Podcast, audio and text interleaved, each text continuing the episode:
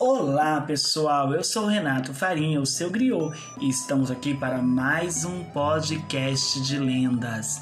Sim, vamos conhecer as culturas e nessa primeira temporada nós estamos conhecendo as lendas africanas, a história do nosso povo mãe.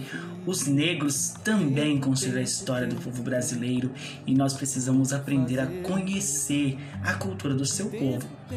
Exatamente. E vamos hoje conhecer a história de Kitembo, o Senhor do Tempo. Segundo uma lenda africana lá de Angola, ele recebeu de Yazambi a missão de controlar o tempo e as estações do ano.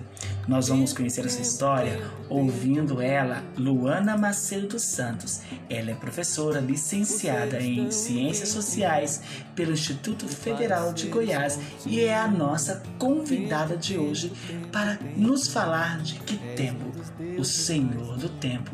Seja bem-vinda, Luana! Tempo. Que tempo era um homem muito agitado, que gostava de resolver tudo ao mesmo tempo. Ele vivia reclamando e cobrando de Nizambi. O dia é muito pequeno para resolver tudo. Um dia, Nizambi lhe respondeu: Eu errei na criação, pois você é muito apressado. Kitembo retrucou: não tenho culpa se o dia é pequeno. As horas são miúdas, não dá para realizar tudo o que planejo. Nizambi então determinou que Kitembo passasse a controlar o tempo.